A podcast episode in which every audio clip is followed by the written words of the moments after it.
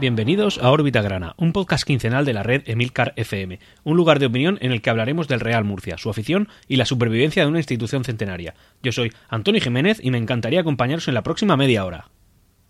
Y aquí nos encontramos una quincena más frente al micrófono y para todos ustedes. Séptima entrega, séptima entrega de este podcast que, bueno, se inició como un pequeño proyecto en el que queríamos llegar a la máxima cantidad de murcianistas posibles y también intentar introducir este club eh, a gente que no es tan murcianista pero sí que les gusta los podcasts como se comentó en el primer en la primera entrega y bueno, puntualmente nos encontramos aquí y parece que estamos cumpliendo con nuestro objetivo.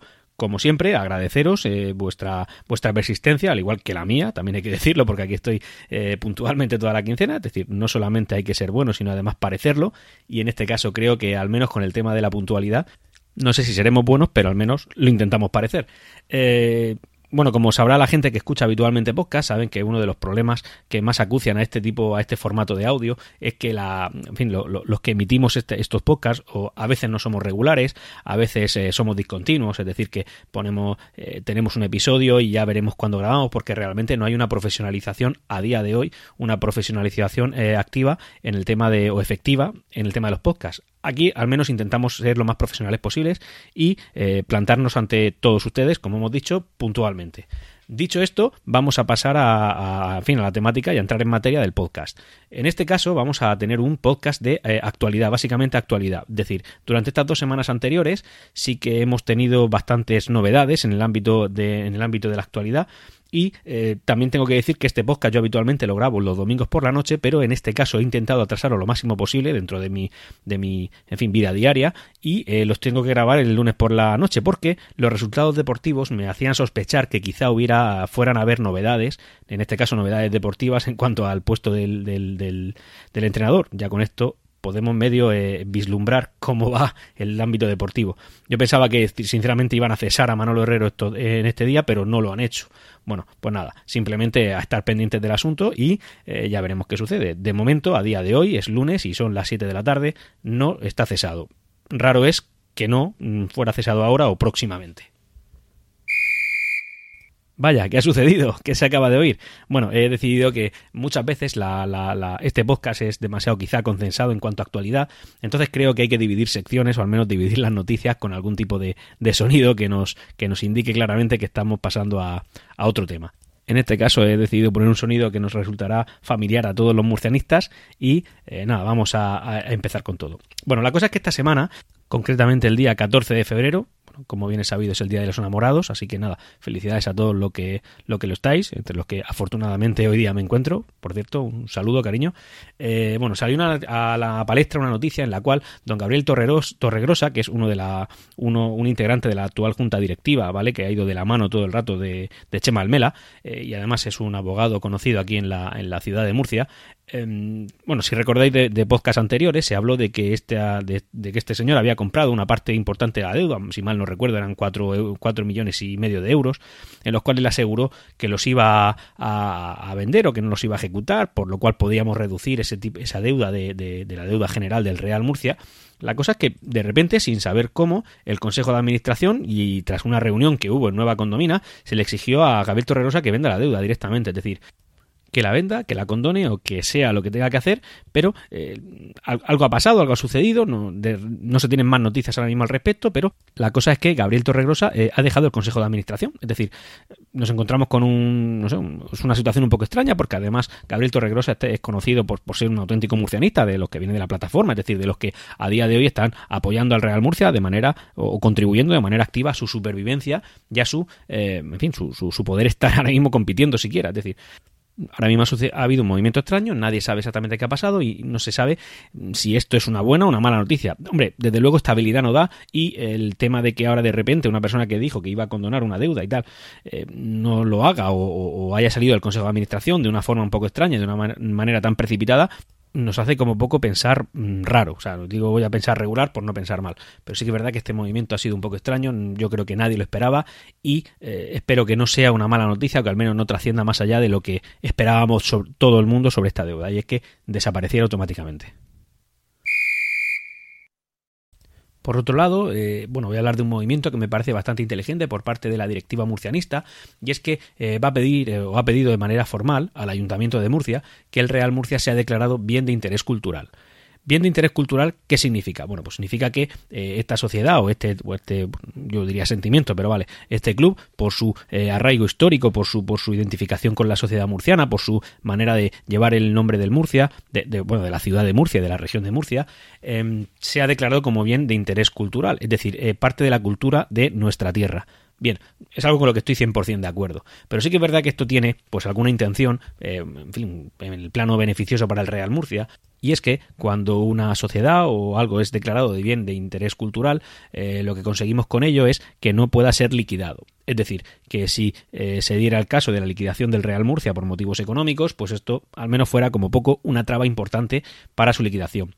Esta idea no parte de la, de la propia directiva murcianista, sino que viene, eh, o al menos lo han hecho anteriormente, eh, con el Real Club Recreativo de Huelva, que como he comentado es el decano del fútbol español, se fue, fue fundado en el año 1889 y, eh, bueno, al ser historia viva del fútbol español y, e historia viva de la ciudad de Huelva, pues se declaró como tal. Entonces tiene, digamos, al menos más trabas para poder ser liquidado. Esto ya, por lo visto, lo plantó por primera vez el, bueno, lo intentó Raúl Moro. Raúl Moro es el antepenúltimo directivo, o antepenúltimo presidente del Real Murcia. Eh, en fin, uno que por suerte, digamos, ya no está aquí. Eh, él ya lo planteó y no, no llegó a, en fin, no consiguió absolutamente nada, como entre otras cosas, cualquier meta deportiva que se haya marcado con el Real Murcia. Por otro lado, también se, el Consejo de Administración en esa misma reunión lo que planteó era eh, una, un, en fin, el, nuevo convenio de uso del Estadio Nueva Condomina, que pese a que lleva el nombre del re, bueno, del un nombre histórico asociado al Real Murcia, sí que es verdad que Jesús Amper cuando la construyó lo hizo como regalo entre comillas a la ciudad de Murcia.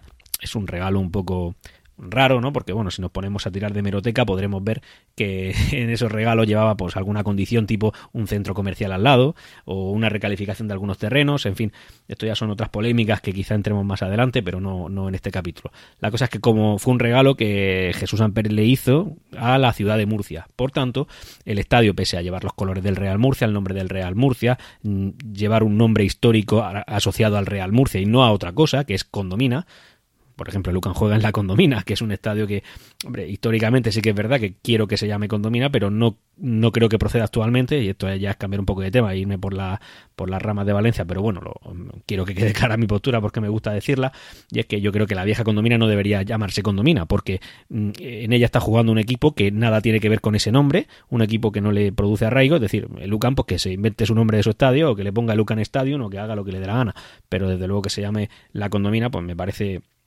quizás hasta una falta de respeto a un club, al club centenario murcianista.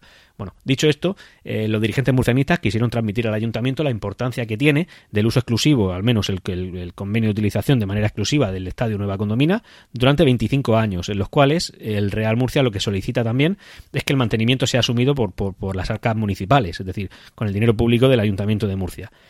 De esta manera, pues bueno, conseguiríamos al menos no estar en la incertidumbre de, oye, cuando pase el convenio eh, actual en el cual hay que solicitar algunos cambios por el tema de los, en fin, por la situación económica del Real Murcia, que este estadio sea de uso exclusivo para la afición murcianista y para el club murcianista se sabe que es municipal, pero bueno, también es verdad que el primer convenio de Nueva Condomina lo que contemplaba era el uso eh, durante 50 años de manera exclusiva al club. Es decir, realmente el que, Jesús Amper pudiera construir ese estadio y pudiera regalárselo al, municipio eh, venía de una llave. O sea, es decir, José Amper usa una llave, esa llave se llama Real Murcia.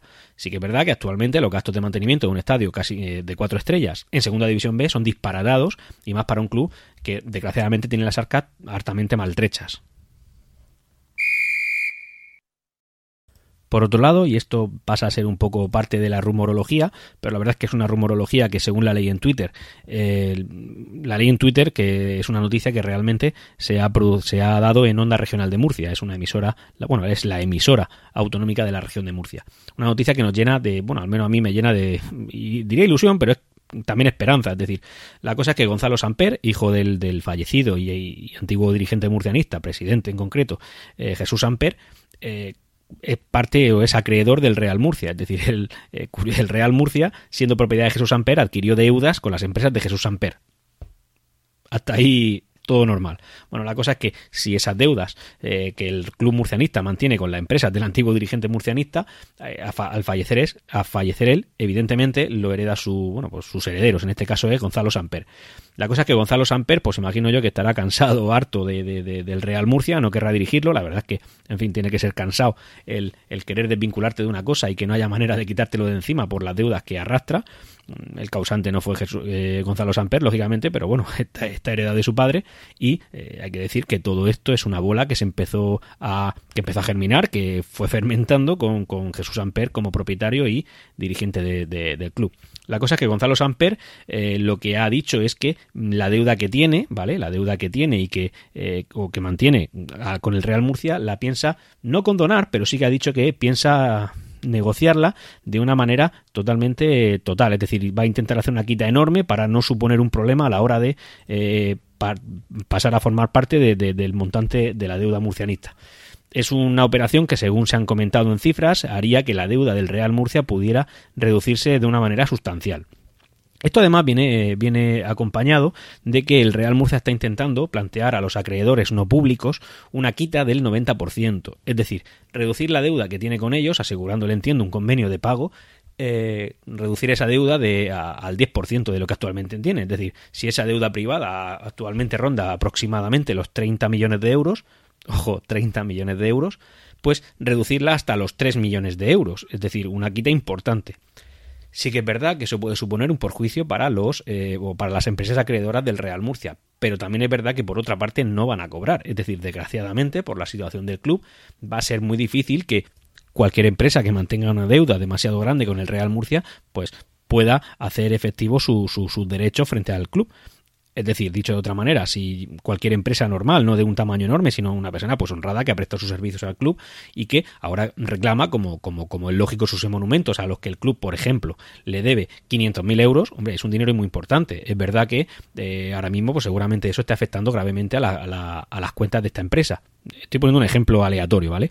Sí que es verdad que si el club te debe 500.000 euros, pues, hombre, tú quieres cobrar 500.000 euros y puede ser con los intereses de atraso. Pero también es verdad que en el estado en el que se encuentra la, la sociedad, eh, la sociedad anónima deportiva, pues es probable que no cobres un duro. Es posible que nadie cobre un duro. ¿Por qué? Pues porque antes probablemente se liquide el club y con los dos duros que le quedan, pues sí, se le quedarán deudas, pero a saber cuánto cobras. La cosa es que si este club de manera proactiva lo que está intentando es eh, llegar a un acuerdo y decir, bueno, yo no te puedo pagar 500.000 euros, que realmente no puedo, en fin, es de, conocimiento público la situación económica en la que me encuentro. Bueno, pues si en vez de 500.000 me aceptas 50.000, yo te firmo un convenio en el cual yo me comprometo a pagártelo en un plazo de tiempo. Además son cifras que ya pasan a ser, bueno, pasan a ser normales, es decir, algo que probablemente el club pueda asumir, porque es un club que sin mucha deuda, o sea, es muy viable. Es un club, es el club de la séptima, el club más representativo de la séptima ciudad de, del país. Es decir, el recorrido, no hay un club español con más recorrido que el Real Murcia. No lo hay, no lo hay. ¿Por qué? Pues porque sí, tú, es verdad que si tú te pones a ver las, las ciudades que son más grandes que Murcia, todas tienen representación en el fútbol español. La primera gran capital de España que no tiene representación en el fútbol profesional, que la, como comenté, el fútbol profesional en la primera y la segunda división, es el Real Murcia. Si tú te pones a eh, enumerar equipos que hay en primera y segunda división, fácilmente te vas a encontrar con, no sé si la primera y la segunda división son 42 equipos, te vas a encontrar con 32, mm, 33 equipos que mm, no son más grandes que el Club Real Murcia y te vas a encontrar con más de la mitad con que tienen menos abonados estando en categorías superiores. Esto no viene, en fin, también irme otra vez por las ramas de Valencia, pero son cosas que son importantes. Es decir, como digo, el Real Murcia tiene un gran recorrido. Sí que es verdad que ahora mismo vive asfixiado. Y si se consiguiera eh, eh, la quita o el convenio de la quita del 90% con los acreedores privados, el Real Murcia reduciría su deuda aproximadamente hasta los 18 millones, desde los 50 y alguno que tiene ahora mismo. Pasaríamos a tener una posible viabilidad a corto y medio plazo. Por otro lado, y teniendo en cuenta que al Real Murcia le va la marcha en el tema de cuántos dirigentes tienen o cuántos posibles dirigentes no tienen, eh, bueno, volverá a Mauricio García de la Vega. Como comento, este señor fue presidente del Real Murcia durante, no sé, un mes y medio, un mes, eh, y fue durante el tiempo en el que eh, él afirmó haber ejecutado esa, ese alquiler conocen a compra, digamos, del Real Murcia, por, que, que suscribió con, con Raúl Moro y bueno, que la cosa es que actualmente llegaron los Galvez, se lo quitaron de en medio junto a Mauro, a, Raúl Moro, como comento, y eh, actualmente hay otros dirigentes. Este señor sigue peleando y pugnando por, por la propiedad del Real Murcia, eh, haciendo o intentando hacer valer su, eh, su capital suscrito en forma de acciones con el Real Murcia, acciones que no se le reconocen y que de hecho no puede asistir a las juntas generales, como comenté en el, en el órbita gran anterior, bueno, la cosa es que Mauricio García de la Vega desiste de las medidas cautelares para frenar la ampliación de capital. Es decir, eh, él, eh, durante la ampliación, de capital que hubo del Real Murcia, que comentamos en una órbita grana eh, de manera extensa, en la que todo el mundo, mucha gente pasamos a ser accionistas del Real Murcia, muchos accionistas minoritarios, él lo denunció. Es decir, él dijo que no se podía hacer una ampliación de capital teniendo en cuenta que él tenía la mayoría social del club. O eso decía él. Evidentemente esto es lo que se está, en fin, aquí dirimiendo. Eh, nos encontramos con que él ha desistido. Es decir, eh, al desistir, ¿qué significa? Significa que las decisiones tomadas en la última general, eh, Junta General Ordinaria, o extraordinaria, quiero decir, perdón, no, no las va a impugnar, es decir, que las considera válidas. ¿Por qué las considera válidas? Bueno, pues porque él entiende que carece de sentido mantener la solicitud. ¿Por qué? Pues porque ya se hizo la ampliación de capital y se tomaron decisiones que además, imagino que si toma estas decisiones porque entiende que esas, eh, esas medidas que se tomaron en la Junta, en la junta General eh, simplemente no, no perjudican o, eran necesarias en la trayectoria normal de, de la situación económica del club y no perjudica sus intereses. Bueno, la cosa es que él ha desistido y yo creo que esto puede ser un indicador de que no sé si es que se rinde, no sé si es que desiste, no sé si es que simplemente está un poco cansado o simplemente piensa que esa, esa la trayectoria actual de, esta situación es la que debería llevar el club por la situación en la que se encuentra y eh, se lo toma con más calma. No sabría decir exactamente. Yo interpreto que igual está empezando a darse cuenta de que quizá aunque tomara el club del Real Murcia no, las tendría todas consigo, porque independientemente de la legalidad vigente, de, las propiedades, de los acuerdos, que nadie sabe a quién, eh, a quién se le va a dar la razón con el paso del tiempo, él tiene un, porcentaje importante, entiendo, de, de, poder ganar esa demanda. La cosa es que en el plano social la gente no, no, no, lo apoya, no lo quiere. Es decir, al final vas a acabar trabajando y dirigiendo a un club en el que, eh, bueno, un club de fútbol en el cual la mayoría de su activo es su afición, es decir, la gente que le va a ir generando ingresos recurrentes, la gente que lo aprecia, la gente que lo quiere, la gente que va a pelear por él, vale. Pues la cosa es que esa gente no está con él, simplemente no lo quieren. Mm, también es verdad que cuando, mm, entre comillas, la afición, entre los que me incluyo, elegimos a Víctor Galvez frente a Mauricio García de la Vega, quizá fue una visión cortoplacista, porque claramente la dirección del Real Murcia no sabemos si hubiera ido mejor con Mauricio García la Vega, pero lo que está claro a día de hoy es que no ha ido mejor con Víctor Galvez. Es decir, Víctor Galvez eh, ha sido realmente un problema en lo, económico para el Real Murcia. ¿Que Mauricio García de la Vega lo hubiera sido? Pues no lo sabemos. Sí que es verdad que, eh, bueno, en su momento, cuando el poco tiempo que estuvo dirigiendo al Real Murcia o se eligió como máximo accionista o, o presidente, hubieron cosas que salieron en las noticias que no, que no apuntan a que hubiera sido el mejor presidente de la historia del Real Murcia. Pero bueno, el tiempo nos dirá hacia dónde va esto.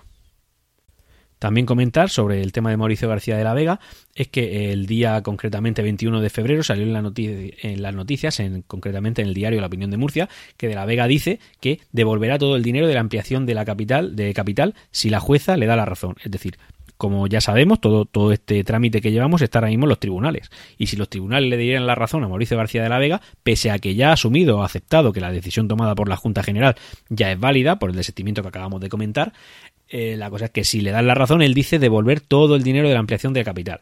¿Por qué? Porque evidentemente no le interesa, si le dan la razón, que el capital, del, el capital social del Real Murcia esté tan diluido. Él lo que quiere es concentrarlo para poder tener el poder y el control del Real Murcia si le diera la razón, insistimos. Lo que yo no sé es lo que, si, en el caso de que se le diera la razón, si él puede hacerlo de una manera tan alegre, el decir, toma, aquí tenéis todo vuestro dinero, ya no soy accionista. Oye, mire usted, yo entre los que me encuentro suscribí un acuerdo, compré acciones y yo no quiero devolver esas acciones, es decir, yo quiero ser propietario de mi club, quiero mantener la poca irrisoria propiedad que tengo, pero la quiero mantener. A mí que venga un señor y me ingrese en la cuenta el dinero que yo aboné, aunque sea con intereses, pues yo personalmente no lo aceptaría. Está muy bien que digas esto, suena muy popular para intentar ganarte la afición, pero realmente a mí no me convence. Es decir, pese a que te, pese a que la jueza o juez le dé la razón a Mauricio García de la Vega, eh, la afición no creo que de manera mayoritaria quiera que se le devuelvan las acciones, porque yo entiendo que los que lo han comprado lo han hecho por, por sinceramente, por amor al club y eh, no les va a hacer rico tener 400, 500, 1000 acciones a un precio de 0,122 por lo, por lo que no sé qué trascendencia o no tendrá esto que ha comentado el señor Mauricio García de la Vega, pero bueno, no, no, no creo que vaya más allá, pese a que le dieran la razón en los tribunales. Y ya a partir de este momento vamos a empezar a hablar del plano deportivo, en el cual nos hemos encontrado ante una semana una vez más catastrófica hasta el punto de que el tema más tratado y el motivo por el cual yo esto lo estoy grabando un día después, pese a que tu oyente lo escuches el mismo miércoles a las 9 de la mañana, que es cuando sale siempre, yo esto lo he pospuesto pensando en que iba a haber claramente un cambio de, de entrenador. Un entrenador, Manolo Herrero, que una vez más, pues hombre, yo en mi opinión personal, humilde y desde luego desconocedora del mundo deportivo por dentro, sí que es verdad que con mucho tiempo de experiencia viendo fútbol, eh, bueno, una, un, un entrenador que creo que no está a la altura de, de, lo que se le exige, ni siquiera con la plantilla mermada que actualmente tiene. La cosa es que eh, tras el partido de la penúltima jornada, que jugamos en casa contra el Poligido, empate a uno, eh, casi que en in extremis gol en la segunda parte y gracias, es decir, muchas gracias. Bueno, eh, ahora hablaremos un poco de la, ahora pondremos el corte que, que es habitual en este podcast. Pero lo que a mí me llama la atención de todo esto es que, pese a que el entrenador esté cuestionado, cosa que es razonable, sí que es verdad que aquí todo el mundo entiende la situación económica del club, eh, las dificultades financieras que tengan y que este entrenador, pues hombre, sinceramente en un club saneado haría jornadas, haría jornadas, no una, ni dos, ni tres, que no seguiría entrenándonos, ¿vale? Bueno, él sigue, él sigue por la situación en la que se encuentra el club, si no, no estaría. Bueno, eh, sí que es verdad que ha recibido más críticas de las que está acostumbrado y, eh, bueno, no sé si decir la palabra, es decir, que se ha puesto un poco a la defensiva y eh, él ha dicho que él es entrenador de sus 20 jugadores, no de los 9.000 aficionados. Literalmente ha dicho eso. Hombre, para empezar yo aquí encuentro una forma no adecuada de dirigirte a un público que en su antes, quizás hace dos jornadas en su mayoría, ahora ya no tanto, te defendía a capa y espada. Es decir, se defendía a Manolo Herrero, hiciera lo que hiciera, porque siempre se buscaba una razón externa a la mala trayectoria deportiva del club. Eh, razones externas como la situación de la plantilla, los impagos, eh, yo qué sé, las lesiones, la falta de efectivos, todo muy bien. La cosa es que nunca era culpa de Manolo Herrero. También es verdad que en las últimas jornadas eh, esa, esas críticas se han intensificado viendo los planteamientos que se hacen. Planteamientos que son decisión directa del entrenador, no eh, rendimiento de, cada jugador de manera individual, sino que eh, decisiones tipo cambios mm, defensivos en, a finales del encuentro perdiendo el partido, cambiar puesto por puesto cuando quizá debería mirar un poco más al ataque en momentos en los que necesitas marcar gol, decisiones de, de, de, planteamiento deportivo que no son valientes, menos en tu casa, es decir, al final resulta que el partido contra el Poligido, que es el único que he comentado hasta ahora, estás en casa aguantando y eh, defendiendo un, un 0-1 en contra. O sea, el Real Murcia no estaba atacado, atacando. Es más, en esa rueda de prensa él dijo que habían hecho uno de los partidos más completos de la temporada.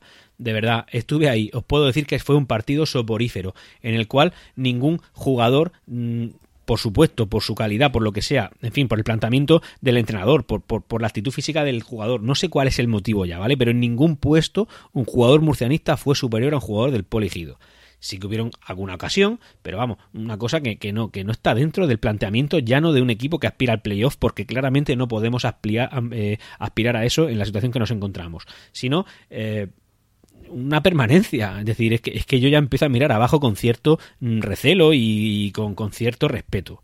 Bueno, voy a pasar a, a poner el corte de, de, del estadio del Poligido y también comentaremos posteriormente el partido que jugamos contra el San Fernando fuera de casa y volvemos a Nueva Condomina tras, tras dos jornadas en las que no hemos podido ver fútbol aquí, fútbol aquí porque, porque como bien sabemos han habido dos partidos fuera de casa y en, este, en esta ocasión hemos, nos estamos enfrentando ahora mismo, estamos en el minuto 91 al Club Deportivo Ejido. Club Deportivo Ejido que casi gol, hijo, casi gol. Y, y bueno, eh, este no es el poli Ejido, aquí mi crío que, que también muy apasionado, en fin, lo que, lo que mama. Bueno, la cosa es que nos estamos enfrentando al Club Deportivo Elegido, que no es el Club Polideportivo Elegido, que es, digamos, entre comillas, el histórico, sino que este es una, no una cisión, sino como un sucesor de ese club que desgraciadamente actualmente está extinto. Ahora mismo estamos empatando a uno en un partido que ha sido, en fin, lo de siempre, tónica general, lo he dicho ya muchas veces, eh, que soporífero, soporífero hasta niveles ya exagerados. Por primera vez en el estadio se ha oído el Manolo vete ya Manolo en plan, Manolo Herrero vete, porque es un, es un, ya no es un entrenador que no, no, es que sepa o no hacer cambios, que la gente lo duda, yo también. No es que no sepa plantear un partido, es que no sabe hacer una alineación decente, no sabe motivar a sus jugadores. Son jugadores que están totalmente fuera del partido durante todos los 90 minutos. Mira, ahora mismo acaba de expulsar a un jugador del Real Murcia. Eh, por nada, porque también es que este árbitro de este partido está siendo un poco un poco parcial. Suena que una falta no tiene el mismo precio si la comete un jugador de azul que si lo comete otro de rojo. Bueno, como comento, el partido está siendo triste, ocasiones han habido muy pocas, tiros entre los tres palos por parte del elegido dos, un gol, eh, tiros entre los tres palos por parte del Real Murcia, eh, otros dos con un gol. Fallos catastróficos, un partido horrible, en fin, la gente se está yendo ya y esto no ha terminado todavía. Los cambios que ha hecho Manuel Herrero, como digo, totalmente desafortunados. Eh, el gol de Manel, eh, un gol de Manel en el minuto 80 aproximadamente, en el que hemos empatado el partido. Eh, insisto en que no ha acabado, pero vamos, que esto no tiene pinta de que vaya a haber ni, medio gol más. Y esta es la tónica general que estamos viviendo hoy en día. Es decir, ya no es que estemos mirando, yo mismo decía en el órbita gran anterior, que no teníamos pinta de que fuéramos a descender, pero bueno, que tampoco teníamos mucha, eh, mucho aspecto de poder optar a, una plaza de playoff, pero viendo lo que hemos visto hoy, o esto cambia radicalmente o, o, sí que vamos a tener que estar mirando hacia abajo, porque es que el rival era el tercero por la cola hasta este partido, que acaba de sumar un punto, si no hay otro gol de aquí a los minutos que queden. Em, sino que, eh, como digo, es el tercero por la cola y jugamos en Nueva Condomina, que es donde se supone que tenemos que jugar más al ataque, donde intentar un poco, eh, eh, un poco de fluidez en el juego. Nada, cero, absolutamente nada. Unos jugadores desmotivados, sin, sin capacidad de reacción y nada, aquí no queda más que decir. Es decir, salvo que ahora vaya a haber un gol, yo corto la emisión porque la gente se está yendo. Aquí hace frío, la motivación es de cero. Esto es más aburrido que, que en fin, que venir a un partido sin jugadores. Igual por lo menos si no hubiera jugadores en el césped te, podría entretener con otra cosa, pero claro. En fin, nada, estas son reflexiones de un cuñado. Dicho esto, eh, gracias por, bueno, corto retransmisión desde Nueva Condomina. Mira, a ver, está atacando el Murcia, nada, lo de siempre. Un saludo. Ya visteis, eh, ya veis, bueno, acabáis de ver el ánimo con el que yo salí en ese partido. En ese partido yo pensé que en algún momento, eh, bueno, la cosa es que eh, esa semana hubo una reunión de los dirigentes murcianistas, murcianistas y el máximo accionista, que Francisco Tornel, como bien sabemos, hizo valer su opinión y su opinión básicamente era que debíamos mantener el, al, entrenador. Sí que es verdad que se consultó al director deportivo Cordero y él básicamente dijo lo mismo. También salieron en las noticias que eh, pesó mucho en esta decisión la opinión de la plantilla y la plantilla está con su entrenador a muerte. Sí que es verdad que salvo prácticamente una rebelión dentro del vestuario, eh, todos los jugadores van a decir lo mismo, pero sí que es verdad que en la situación en la que nos encontramos, que los jugadores apoyen sin fisuras a su entrenador, realmente igual no genera la unidad que ellos pretenden. Lo que están haciendo es eh, crear dudas en la afición sobre si realmente lo que ellos quieren es eh, una unidad real del vestuario sin fisuras ante un entrenador que claramente no está en sintonía con, con los mínimos resultados que no, ya no que se esperen de él, sino que se esperan para no descender, o eh, no están comprometidos realmente con el resultado o, perdón o, o, con el objetivo que persiguen que ya insisto la gente no piensa en el playoff está pensando en la en la permanencia el siguiente partido fue contra el Club Deportivo San Fernando y podemos decir que eh, más de lo mismo, más tónica de lo mismo. En este caso jugamos fuera, en un eh, estadio que se sitúa en la provincia de Cádiz, cerca de la propia ciudad de Cádiz. De hecho, creo que es un barrio, no, me he puesto a investigarlo sinceramente, pero vamos, que estamos hablando de rivales eh, nivel barrios de otras ciudades. No, es que estamos en segunda B, tenemos que ser pendientes, tenemos que no ser ajenos a esa realidad. Y esa realidad nos lleva a que contra un equipo que es de un barrio de Cádiz, pues no hemos podido más que perder de una manera contundente, 2-1 pero es que yo lo vi por la plataforma Footers, como dije, eh, bueno, como recomiendo que sigáis los partidos de tercera y segunda división B, en este caso he de decir que la retransmisión no fue buena del todo porque el sonido ambiente lo tenían tan alto que era casi difícil eh, distinguir lo que decía el comentarista, bueno, la cosa es que el resultado no refleja fielmente lo que pasó. El resultado fue de 2-1, perdimos, pero el partido podría haber acabado 3 o 4-0, es decir, el gol del Real Murcia fue testimonial y en el minuto 92. Es decir, después de eso un milagro tendría que haber sucedido para poder haber empatado, que no ganado, que, realmente no aspiramos a empatar en la vida. Es decir, yo entiendo que si una aficionado del Real Murcia va al Estadio San Fernando, que por cierto se ha desplazado 50 personas a la otra punta de España. Es decir, si España la divides en cuatro esquinas, bueno, pues Murcia está en una y San Fernando en la otra, y Cádiz en la otra. Bueno, 50 aficionados que fueron hasta San Fernando, ole por ellos, de verdad, ole por ellos. Un nivel que pocas aficiones tenemos el privilegio de tener una afición y especialmente gente como estos 50 50 personas que han ido que son capaces de recorrer España entera literalmente para seguir a un equipo de segunda B.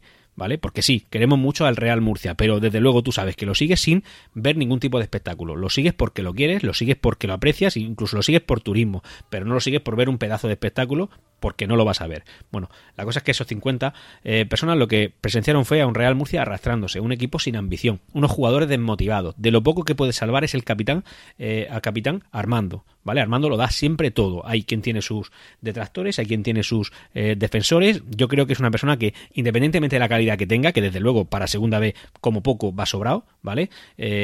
se entrega, se entrega y lo intenta, no como otros jugadores que tú los ves y dices, madre mía, en serio, ¿Por qué no hacéis eso? No voy a decir nombres ahora mismo porque además tampoco creo que ayuden nada ni, ni, ni, ni, aumente la información que yo puedo dar en este podcast ni, la enriquezca. Pero bueno, quizá en algún momento lo haremos. La cosa es que, pese a lo que los jugadores suelan decir en sus ruedas de prensa, que parecen en su mayor parte eh, discursos ya hechos y, prefabricados, pese a lo que se diga el entrenador, pese a todo lo que mm, se pueda decir de manera, de, de, de manera oficial, no hay resultados. Y no hay resultados de una manera continua por... Eh, bien, pues porque, por, el compromiso, si es que ya insistir y redundar en la misma idea yo me pongo a pensar así, en plan, en plan, bueno, pues por recordar, podemos estar hablando de que nos encontramos ante el peor Real Murcia, deportivamente hablando, o uno de los peores, como poco de los tres peores Real Murcias que ha habido en su centenaria historia. Es decir, no estamos hablando de tonterías. El Real Murcia ha militado en tercera división una vez y tenemos números de descenso, ¿eh? No estamos hablando de, de, mm, de, exagerar los números, no, no, o sea, yo llevo mucho tiempo viendo al fútbol y nunca he visto a un Real Murcia jugando tan mal, en una categoría tan baja, en una posición tan baja. O sea, objetivamente y con datos en la mano, hablamos de un eh, Real Murcia bastante, bastante, bastante malo. Eh, dicho esto, la, la, clasificación. Nos encontramos actualmente en el noveno puesto, es decir, en cuanto a posiciones no, hemos, no nos hemos movido mucho. San Fernando se encuentra en el puesto 5, nos saca Ojo, eh, puesto 5, no puesto de playoff. Nos saca 12 puntos, tiene 48. Los mismos que el, primer, el primero que entra en playoff, ¿vale? Que es el Recreativo de Huelva. Es decir, estamos ya a 12 puntos del playoff. Y estamos del playout a 9 puntos. Es decir, el Villanovense, que es el playout, como comenté, playout es el puesto que te da derecho a jugar contra un equipo de tercera división para ver quién se queda con la plaza de segunda B. Bueno, pues eso, mucho ya más cerca del descenso que del ascenso. Es más, el descenso directo, que sería el primer puesto para elegido, es decir, el equipo que nos empató en Nueva Condomina, es también de 27 puntos. Es decir, tanto playout, out como descenso directo están a 27 puntos. Es decir, 9 puntos por debajo de lo que estamos nosotros. Estamos hablando de una situación complicada, ¿vale? El estado de forma nos encontramos ya en 6 partidos, 6 partidos consecutivos sin ver la victoria. Es decir, hace siete partidos, hace siete partidos, ganamos. Y desde entonces, nada. Hemos acumulado ahora mismo en los últimos cinco partidos, ¿vale? Lo digo por la clasificación que comenté la jornada anterior, en la cual si la liga hubiera empezado hace cinco partidos, la verdad es que este es un dato que me gusta mucho porque indica la trayectoria reciente del club y creo que lo comentaré en cada órbita grana que salga a partir de ahora. Vale, en los últimos cinco partidos hemos sumado dos puntos. Es decir, en los últimos cinco partidos tenemos eh, dos empates y tres derrotas. Si nos remontamos un partido más, sumaremos otro empate más, es decir, un punto. Tres puntos en las últimas seis jornadas. Y nos tenemos que remontar a la séptima para ver la última victoria. Aquí se incluyen todos los partidos en casa. Y aquí la última gracia de, del podcast de hoy, porque, en fin, vamos a intentar sacarnos con un poco de humor con el doble pitido de final de partido que suelen hacer los árbitros para decir que hemos llegado al final del órbita grana y necesitamos este pequeño gota de humor, entiendo que, en fin, la mayoría valoraréis que no tengo ninguna gracia, bueno, nada, lo he intentado, para intentar quitarle un poco de tensión al final del podcast, porque la verdad es que eh, si nos centramos en lo deportivo y dejamos la parte deportiva para el final, el podcast siempre, o de momento desgraciadamente, va a acabar de una forma agridulce. Y aquí me despido después de una quincena más. Gracias por haber escuchado este capítulo de Órbita Grana. Tenéis los métodos de contacto en emilcar.fm barra. No olvidéis poner vuestro comentario. Saludos y siempre Real Murcia.